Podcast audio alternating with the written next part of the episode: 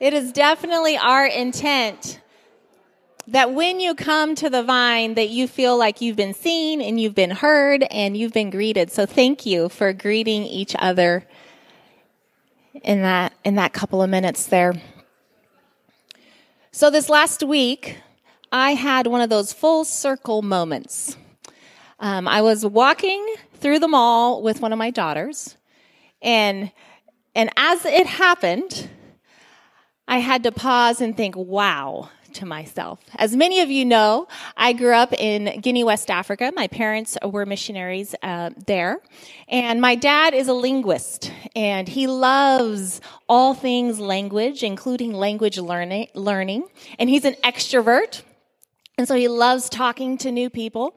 And so whenever I would travel with my dad and we would go places that spoke different languages, he would immediately uh, dive into language learning. In every conversation he had, he wanted to learn this, a word for this or a word for that. And then he would try to remember these words and he would try to use them in conversation. And if you've ever tried to learn a language that's not your native language, you always, you know that you always mess up. you always say things incorrectly. That's just part of the process. And as an adult, I can really appreciate now how my dad just threw himself into language learning as a teenager traveling with him. I remember conversation after conversations like, Dad, can you just, can you just stop? You're, this is so embarrassing. Like, I can't believe you would just talk to that stranger. And like, as a teen, I was mortified. As an adult, I can now appreciate um, all those interactions. Well, this afternoon, uh, this this last week, I was walking through the mall with one of my daughters, and evidently, I was humming. Uh, just softly to myself. Evidently, I was having a good day. You know, the joy was just bubbling out. And I, and she said, Mom, I need you to stop. And I said, What? I'm, I'm not doing anything wrong. And so I kept humming, and she was like, Mom, if you start singing right now, I am going to walk away from you and pretend that I don't know you. so, of course, uh, it felt a little bit like a dare. Um, and so I considered it. Not that I would ever just like start singing really loudly at the mall, but that day I almost did. Um, good parenting decision. I chose not to embarrass my, my child further. but I've been on both sides of that coin. And that's, I was like, wow, that's really a full circle moment. I've been the one embarrassed and the one that someone was embarrassed about. And each time I needed to decide how I was going to engage, right? And life is full of those moments where we are confronted with something or we, we come across something and we have to decide how we're going to engage. Uh, good news, I feel like I engaged better um, as an adult, as a 41 year old, than I did as a, a teenager. Well, today we're going to continue in John 13. And uh, in John 13, Jesus has just washed his disciples' feet. And it was uh, a demonstration, a powerful demonstration of humility and service. He, he has called uh, his disciples, Jesus called his disciples to be servants and to serve each other. So as we read last week, the end of that section in verse 17, Jesus said, Now that you know these things, you will be blessed if you do them. Now that you know that this is how I'm committed to serving you, and now that you know that I am calling you to serve each other in these ways, you will be blessed if you do them. And that's where we're going to pick up uh, today, and we're going to read two sections. And this night is going to be full of surprises, of twists and turns for the disciples. We'll, we'll continue reading in John 13, verse 18. And this is Jesus speaking. I am not referring to all of you when he says, You will be blessed if you do these things. I am not referring to all of you. I know those I have chosen. But this is to fulfill uh, this passage of scripture, he who shared my bread has turned against me. I am telling you now before it happens, so that when it does happen, you will believe that I am who I am. Very truly, I tell you, whoever accepts anyone I send accepts me, and whoever accepts me accepts the one who sent me. And after he had said this, Jesus was troubled in spirit and testified, Very truly, I tell you, one of you is going to betray me. His disciples stared at one another, at a loss to know which of them he meant. One of them, the disciple whom Jesus loved, was reclining next to him. Simon Peter motioned to this disciple and said, Ask him, ask him which one he means. Leaning back against Jesus, he asked him, Lord, who is it? Jesus answered, It is the one to whom I give this piece of bread when I have dipped it in the dish. Then dipping the piece of bread, he gave it to Judas, the son of Simon Iscariot. As soon as Judas took the bread, Satan entered him. So Jesus told him, What you are about to do, do quickly. But no one at the meal understood why Jesus said this to him. Since Judas had charge of the money, some thought Jesus was telling him to buy what was needed for the festival or to give something to the poor. As soon as Judas had taken the bread, he went out, and it was night. What a surprising turn of events. So first, they're eating this Passover meal. They're, eat, they're, they're re- reclined at the table, sharing a meal together. This is Jesus and his closest disciples. And then Jesus starts washing the disciples' feet and talking about service and taking care of each other. And then he tells his disciples that one of them would betray him. He uses scripture. He quotes Psalm 41 verse 9. Even my close friend, someone I trusted, one who shared my bread, has turned against me. John, the author, describes Jesus as troubled in spirit. And I really, I wish I could see, have been there and see what that looked like. But clearly, Jesus was emotionally distraught, was visibly troubled that this was happening. And so he tells them right off the bat why he's telling them that some, one of them will betray him. He says, so that they will believe that he is who he says he is. So that I'm telling you now before it all goes down. So that you know when all this happens, You'll be able to remember what I said and you'll realize that I knew what was happening. The disciples naturally want to know who. Who is it? And Jesus chooses to dip bread into a dish, which was a common practice, and hands it to Judas, indicating that Judas was the one who would betray him. Now, this is a really interesting way to indicate the betrayer. I don't know if you've ever been betrayed, but my hunch is if you have, your first inclination isn't to give the person a meal. Prepare some food for them and go take it to them, right? Sharing food with each other is an act of friendship. And Jesus confronts Judas by giving him food. Much more common would be, be yelling at a person or making accusation or, or speaking in demeaning ways, accusatory ways, expressing anger. Instead, Jesus chooses to give Judas food, an act of friendship. And then verse 27, some interesting language there. As soon as Judas took the bread, Satan entered him. Judas chose to betray Jesus on his own free will. He, he was already down this path. He is already described as, as a thief um, in other places. And yet, this betrayal was a part of something bigger.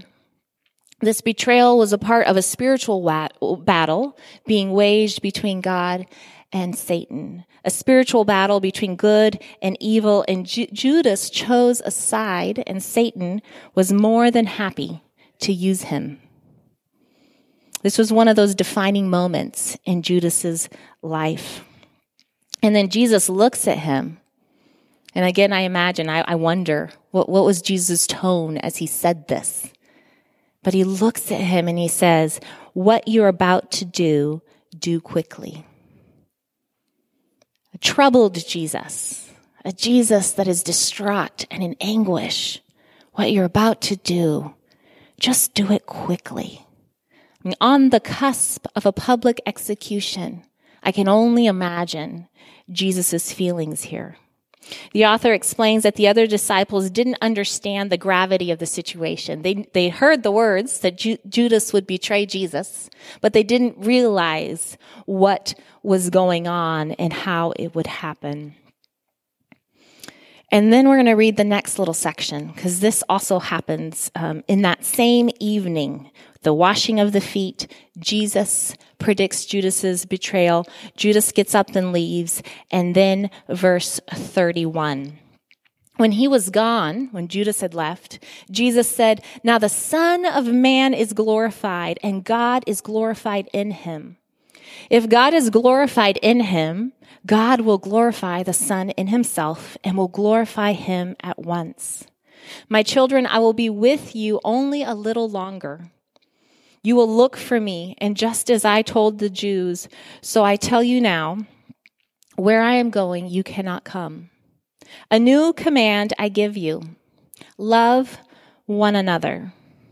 As I have loved you, so you must love one another. By this, everyone will know that you are my disciples if you love one another. Simon Peter asked him, Lord, where are you going? And Jesus replied, Where I am going, you cannot follow, but you will follow later. Peter asked, Lord, why can't I follow you now? I will lay down my life for you. Then Jesus answered, Will you really lay down your life for me? Very truly, I tell you, before the rooster crows, you will disown me three times. It's like another bombshell just dropped, you know, in this, this crazy evening, this crazy dinner. Before the rooster crows, you will disown me three times. Jesus starts off after Judas left talking about uh, the Son of Man, and he calls himself the Son of Man, and the Son of Man will be glorified. And the Son of Man is a title from, from Daniel 7. It, interestingly enough, it was one of Jesus' favorite titles that he called himself the most. Um, the Son of Man. And it's this per, messianic prophecy of the forever king who would finally make things right. From Daniel chapter 7 and verse 13. In my vision at night, I looked, and there before me was the one like a son of man. Coming with the clouds of heaven, he approached the Ancient of Days and was led into his presence. He was given authority and glory and sovereign power. All nations and peoples of every language worshiped him. His dominion is an everlasting dominion that will not pass away, and his kingdom is one that will never be destroyed. And so the Son of Man, when people talked about this figure who would come, it was all glory and power and authority. I mean, to be glorified is to be praised, to be exalted, to be revered, to be regarded with honor. It's this wonderful thing, right? And yet, the things that Jesus is predicting here don't feel very wonderful in that moment. Because Jesus will be glorified in his suffering. Jesus was glorified in the shame and in the humiliation of the cross. He was not the king they expected. he was and is the Son of Man. But it was very different than what they were expecting. And it was God's love that motivated Jesus uh, God's love that motivated such a, a, a selfless sacrifice that would bring about forgiveness and redeem people and bring new life. And so Jesus is telling them that he's going away and they cannot follow him. And so Peter says, Lord, why can't I follow? I will lay down my life for you. And we love Peter. We talk a lot about Peter. Peter's very impulsive and he's strong willed and he's a leader and he's right up front. And, and I believe him. He is ready to lay down his life for Jesus in this moment. And then Jesus predicts a second betrayal. He says, yeah, well, you will disown me three times. before the rooster crows. And the author doesn't record Peter's immediate reaction. Again, I wonder, I wish we, I wish we had more. I wonder what Peter's immediate reaction was, but the very next words that, that we'll, we'll read next week is Jesus saying, don't let your hearts be troubled. so like this really caused a stir Peter had no intention of denying Jesus, no intention of disowning Jesus or betraying him in any way. In fact, when Jesus is arrested, it's Peter who will pull out a sword and start fighting, ready to protect Jesus and lay down his life fighting for Jesus. But Peter was not prepared to surrender and sacrifice. He was prepared to die fighting, but that's not what Jesus was doing here. And so, as Jesus is arrested and taken to the high priest, uh, Peter will follow Jesus and stand in the courts, and people will recognize him and, and ask him, "Are you with with Jesus?" And he will deny Jesus three times before the rooster crows. And I can't really. I, I wish if as I'm, as I'm thinking about this story, as I'm imagining it, if I put myself in Peter's place, I wish I can say confidently, I would have made a different choice. I'm not sure I can say that. You see, Jesus was opposed by society's power. Those in power opposed Jesus. And by society's standards, Jesus was powerless in that moment. They held all the power right? As to what would happen next by society's standards. And it was, it, it would, it would only, it, only by divine intervention could Jesus win there, right? And for Peter to align himself with Jesus at that moment, it would cost him his life unless there was some divine intervention. And Jesus, the divine in human form, understood what was at stake, and he was willing to submit himself to an unjust death in order to bring about life. Peter, at this moment, was not. Side note, little tangent just because it's it's interesting, sad, and also very interesting um, that during the reign of Emperor Nero, there was a, a great big fire that uh, burned much of Rome. And in fact, historians, uh, some historians think that Nero himself started the fire so that he could rebuild Rome the way he wanted. And then it got out of hand and, and ravaged Rome. And so Emperor Nero blamed Christians for setting the fire. And it started this great persecution of Christians. And many Christians were killed during that time, including Peter. And historians write that as he was sentenced to be crucified, he requested that he'd be crucified upside down because he was unworthy to die in the same way as Jesus died. Peter would be confronted with one of those like powerful moments where he had to make a choice later in life, and he would not deny Jesus then. So let's zoom out I mean, this is quite the heavy text, right? As I was preparing this and, and Micah was asking me, how's it going? I was like, well, there's not a lot of jokes in this one. I mean, it's a heavy text. It's about betrayal. It's about hurt and harm. There's drama. There's twists and turns. In this night when friends are gathered sharing the meal, a Passover meal, Jesus washes their feet. This, this just, uh, unprecedented um, way to serve them and ask them to serve each other. And then he predicts these two betrayals. One is premeditated, it's calculated, it's thought out. It's a conscious decision. And then another betrayal that's spontaneous. It's impulsive. It's, it's not premeditated, but it will be, um, it will be out of fear and out of self-preservation. And um, since we're talking about denying Jesus, I mean, the other disciples also fled the scene when Jesus was arrested. I want to recognize that betrayal is a hard topic uh, to talk about, and this may be kind of triggering for some uh, here today. There's lots of different kinds of betrayal, and large and small, and all different types of relationship, and navigating those can be really hard and really, really challenging. Um, you know, you read books that really stand out to you. And I read this book a few years ago called The Book of Forgiving by Desmond Tutu. Uh, powerful, powerful book about going through the process of forgiveness. Don't read it if you want some lighthearted reading, okay? um, it's some powerful stuff. At the, towards the end of his book, he talks about um, once you've gone through the process of forgiving, uh, deciding whether you, you're going to renew the relationship or release the relationship. And can I just say now that the, in in both those cases, we can love like Jesus.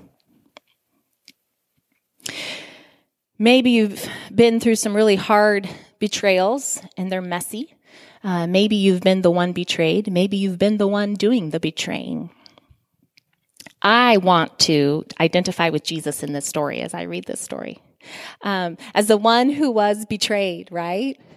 That's the one who I want to resonate with the most in this story. And, and yeah, there's small betrayals in, in my in my past uh, from friendships. But honestly, if I if I really take a good look at this passage, um, I have to acknowledge that I resonate most with Peter. Because if I ask myself, how many times have I acted out of fear and self preservation? I, I don't think I could count how many times I've acted out of fear and self preservation as Peter did. And I want you to know I am a committed Christian. I am a follower of Jesus. I love God. I experience the Holy Spirit. And also, I am a sinner. And I have missed the mark over and over, regularly choosing to either ignore or disregard or just not listen to God as God speaks. And so as I read these passages, what strikes me most is Jesus' loving response in the midst of betrayal. How does Jesus act? How does he call the disciples to act in the midst of betrayal? There is dialogue, honest dialogue. Jesus doesn't sugarcoat things. He doesn't shy away from the truth. He tells it like it is and he gives instruction. And this is where I want us to really focus in on what is the instruction that Jesus gives. Verse 34 again. A new command I give you. Love one another. As I have loved you, so you must love one another. By this, everyone will know that you are my disciples if you love one another. Jesus says, Here's the new commandment that I give you love one another. And this is what will mark you as Jesus followers. Can you live it out? Even in situations as difficult as the one Jesus was navigating in that, in that moment. Now, interestingly enough, the command to love itself isn't new. Um, in fact, the, the Israelites would recite the Shema every day, often multiple times a day, and that's Deuteronomy 6, verse 4 through 5. Hear, O Israel, the Lord your God, the Lord is one. The, love the Lord your God with all your heart and with all your soul and with all your strength. And then in Leviticus uh, 19, 18, do not seek revenge or bear a grudge against anyone among your people, but love your neighbor as yourself. I am the Lord. And as Jesus is, is talking about the law and the prophets, he will say that if you want us to just sum them all up, you need to love God and love your neighbor. So the command to love is not really new. But there is something that's really new that Jesus says. The newness of this command is that the disciples are to love as Jesus loved. As I have loved you, so you must love one another. So the standard of our love, the ideal, the goal, what we're trying to pursue, what we, we keep trying to pursue is to love like Jesus. And, and Jesus, this is a new era, a new covenant, a new chapter in the story. And the way Jesus loves people, his life and in his death and in his resurrection, that changes everything. That changes how we are to love people. As followers of Jesus, we are to imitate and to live out the love Jesus has shown us. And so in the middle of these betrayals, Jesus was able to show agape love, self-giving love, a love that looks out for the well-being of the other in the middle of that. Washing the feet of those who would deny him, who would abandon him, eating with the one who would betray him to his death. So today, friends, we are invited to look to Jesus as a standard of our love. I mean, there's so many voices in the world, right? So many people telling us this, this is how you should live. this is what it looks like. And then if this happens, it's okay if you do this. Like, there's so many people telling us how to live. The standard for our lives should be the love of Jesus. And we are to imitate how Jesus loves. As we consider Judas's and Peter's betrayals, we are invited to recognize and to acknowledge that we too have fallen short, uh, that we have not always lived up to the standard of Jesus' love.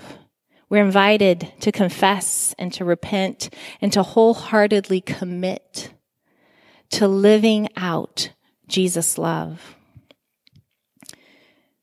My prayer for myself and for all of us is that, that Jesus would give us the grace to love those who have harmed us. I think of that song, that the, the, last song that, that Giovanna was singing about, um, blessed are those who experience violence and, and yet have the strength to love their enemies, right? May we have the grace to love those who have harmed us. And may we have the grace to confess and repent and love those whom we have harmed.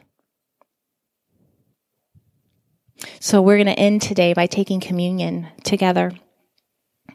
And uh, I'll, I'll give some instructions for that in just a minute. But I want to read for us 1 Corinthians chapter 11, starting in verse 23. For I received from the Lord what I also passed on to you.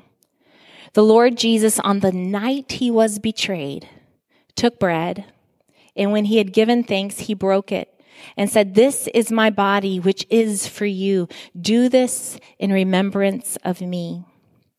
In the same way, after supper, he took the cup, saying, This cup is the new covenant in my blood. Do this whenever you drink it in remembrance of me. For whenever you eat this bread and drink this cup, you proclaim the Lord's death until he comes. Communion is a practice that Jesus Jesus um, started for the church just as a simple reminder. Remember Jesus' death. Remember Jesus' resurrection. The bread, the cracker represents his body, the juice, his blood. And so, as we finish off by sharing communion together, what I'd like us to do is in a moment, um, we'll, we'll take the, the coverings off of the communion and invite anyone who wants to, to go and grab the bread and the juice and then come back to your seats and just hold the bread and the juice together. And then I will read and you'll be invited if you want to, to, to uh, read aloud a prayer of confession and then we'll take communion together. And uh, this is by no means is mandatory. it's totally optional, but I want you to know that all, all ages and all walks of life are invited to t- sharing communion if you would like to take communion and remember Jesus' death in this way.